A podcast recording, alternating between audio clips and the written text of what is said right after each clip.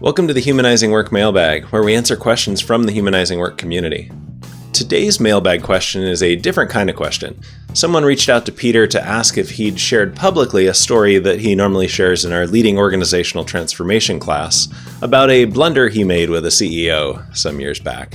Turns out he hadn't. So Peter's going to share the story here, and I'll interview him about some larger lessons from it.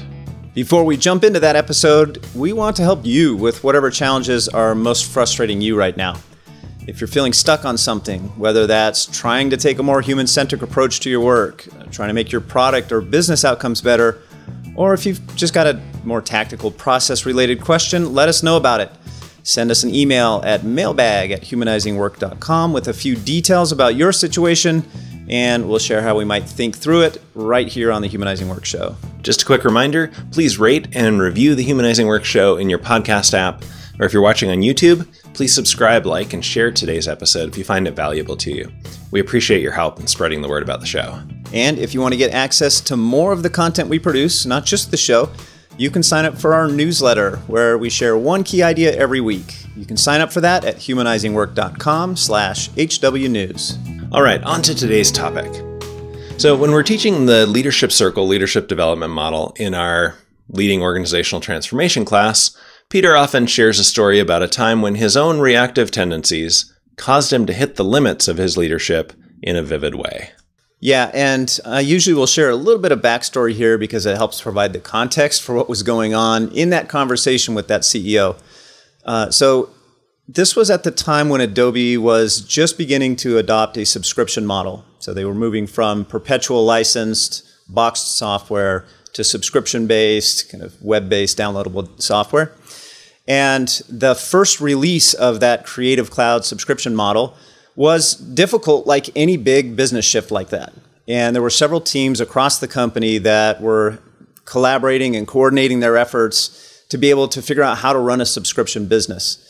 And so I had been asked to do a retrospective after that first release of the Creative Cloud with all of the teams responsible for identity management and subscription pricing and all of those components. And so I had gone kind of around the world. There were multiple offices in different areas in the world and done a retrospective uh, at each of those sites. And in those retrospectives, we collected kind of two categories of next steps. One category was what are actions that the team could take and that would make a big difference in the next release. And then there were other ones which were what proposals do you have for things that you need leadership support on? And so we had them uh, use a template to make that a very concrete thing where we need you know this from leadership or this organizationally. And uh, after all those retrospectives, I summarized those proposals for leadership and, in a big presentation and shared that with you know several different leaders at the organ- at the company.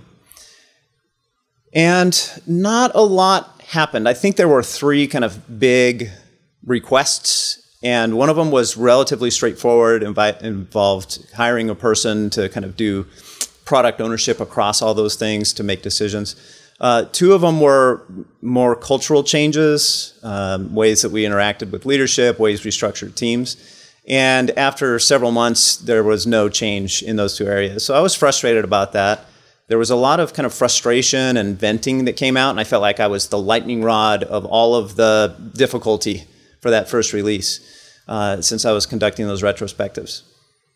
And then uh, there was a, a, big banquet being held where people that had been granted a patent by the US Patent Office were invited to this dinner to celebrate the patent being issued. It's usually a seven or eight year lag from when you submit a patent to when, if it gets through the, the patent office uh, you actually get to the, the patent granted. And a couple that I had submitted years before that had actually gone all the way through. And so it was fun to go to that banquet. And uh, there was no assigned seating, so I just kind of wandered in and sat down at a table. And uh, a few minutes later, Shantanu Narayen, who was the CEO at the time, currently uh, still the CEO, Shantanu sat down at the same table, and we had our dinner, and there was a big presentation.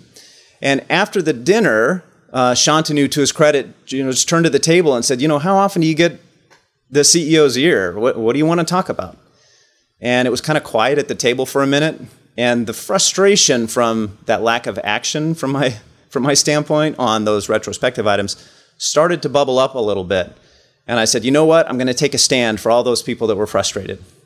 And I turned to Shantanu and I said, well, Shantanu, as the retrospective report made clear, there's a culture of fear at Adobe, and I'm wondering what you're going to do about it.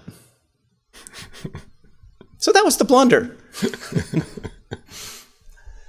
How'd it go? Um, yeah, uh, you know, I would say that Shantanu actually handled that kind of critical and somewhat arrogant um, response pretty effectively, right? He, he listened, he explained his viewpoint on it, um, but it didn't really lead to us having many ongoing conversations about how we could make meaningful change going forward.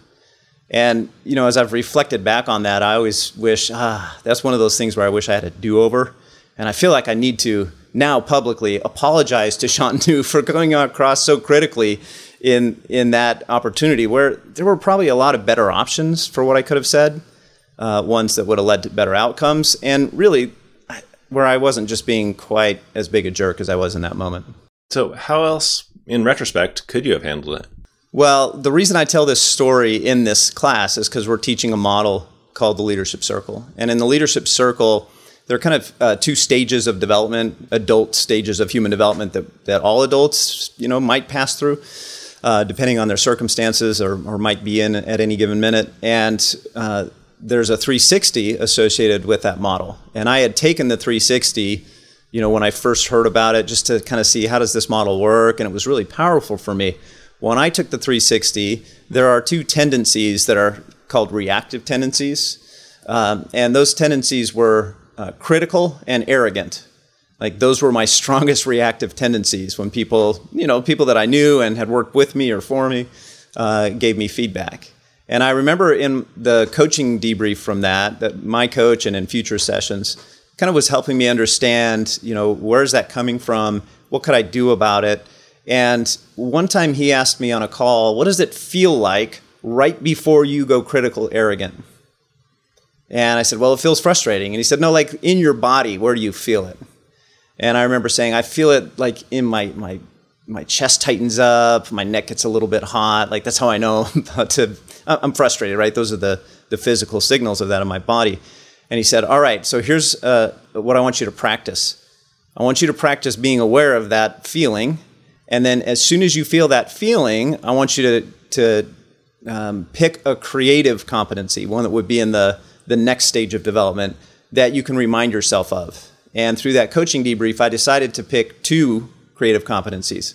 One of those is called purposeful visionary, and one of those is called caring connection. One is kind of on the, the task side of the leadership circle, one on the relationship side of the leadership circle. And I thought that those two areas were lower than I wanted on the 360 when I got my feedback. I always felt like I cared a lot about people. I always felt like I had a strong purpose and vision for the work that I did, but that clearly wasn't coming across. And so I decided uh, to pick when I started to feel that tension, that frustration building up. I decided to just in my head say purposeful visionary, caring connection, purposeful visionary, caring connection, kind of like a mantra, uh, and see what other options that gave me in that moment of frustration. And so if I had it to do over again, I could have picked either one of those with Shantanu when he said, What do you want to talk about? I could have gone purposeful and visionary and said, Wow, I'm so excited about the opportunities we have as a business to deliver more frequently to our customers and really accelerate creativity in the world. And, you know, I would love to talk more about that and talk, you know, talk about what I've been doing in my role as the transformation leader and where we might be able to help each other out because we, I think we have a shared goal here, right? I could have gone there. I could have gone to Caring Connection and said, Shantanu, you just led a major business transformation with a huge company, and that is a high risk, tight wire walk. That must have been exhausting and at times terrifying for you. How could we be of more service to you through that type of difficult leadership challenge? Is this you avoiding the issue you actually want to talk about, Peter? The great thing is that neither one of those actually avoids the issue.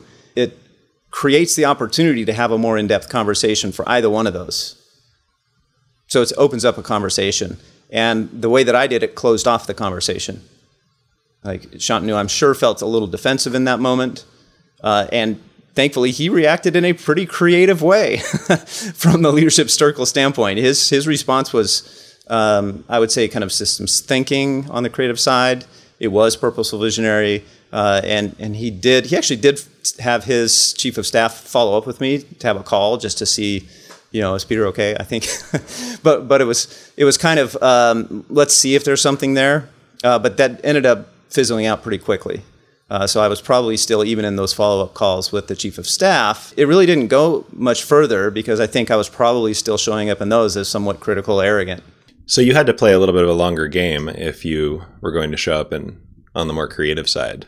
Yeah, and I think this is a theme that I notice coming up over and over again in effective leadership is it's really easy to get caught up in the moment and kind of short term, how am I feeling right now? What is the thing that I'm sort of feeling like I need right now versus what is the long goal here? And that's an example actually of purposeful visionary and kind of strategic thinker. Another creative competency is to say, this is part of a much bigger thing. This is one conversation. How might I slot that into a, a bigger purpose? for how we work together. Hmm. As you've continued to work on this over the years, uh, especially that shift from critical arrogance to purposeful visionary and caring connection, um, and just becoming more aware of how you're beginning to react and being more mindful about it. Um, how else have you seen that shift show up in your leadership, and what are some of the effects of that? Well, one of the more powerful ways it's shown up is not at work, but how I show up for my family. Uh, I remember going on a business trip once and being frustrated with one of my kids when I got back. And uh, you know, I think they had said, "Hey, I'm going to do these things while you're gone." I got back; those things weren't done. I was reacting in that moment like critical and arrogant again. Uh, ah, when I was your age, I was already X, Y, Z, uh, and I felt those bodily sensations of my chest tightening up, a little bit of heat in the neck, and I, I said, "Oh." You mean I've got to do it at home too? Okay. What does purposeful visionary look like here? What does caring connection look like here? And instead of going to critical arrogant, I, I thought for just a moment, like, what is my vision for my relationship with my kids? What do I want that to be like now? What do I want that to be like in the future?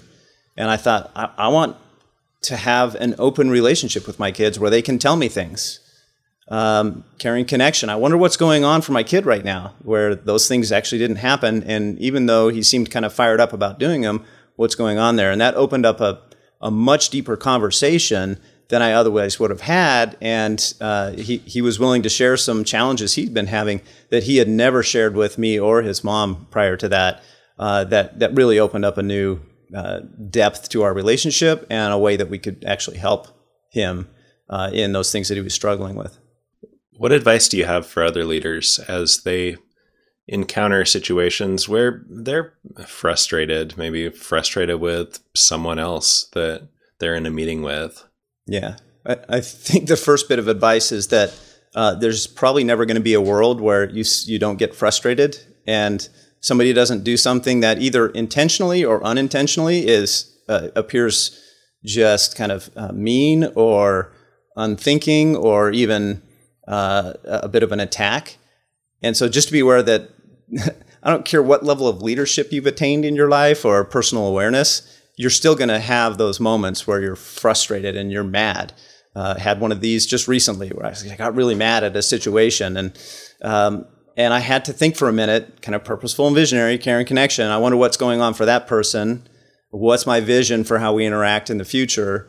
Um, and what that did was shifted my I think, emotions from angry, because I was pretty hopping mad in that specific situation. Um, like I don't remember being more angry in a while. Like I had a hard time sleeping that night, kind of mulling it over. But as I mulled it over, um, I was able to kind of process it and shift from angry to curious. I wonder what's going on for that person that's causing them to communicate in this way right now. Um, we just uh, we had a recent call with uh, another really effective leader, and that leader was describing a very similar situation where she felt like somebody had really broken trust with her and uh, kind of gone back on their word. And at first she was hopping mad. And then as she processed it a little bit, she thought, huh, I wonder what's going on for them that caused them to behave that way. And so I, I think that that's a pattern, but you have to have just some space before you react.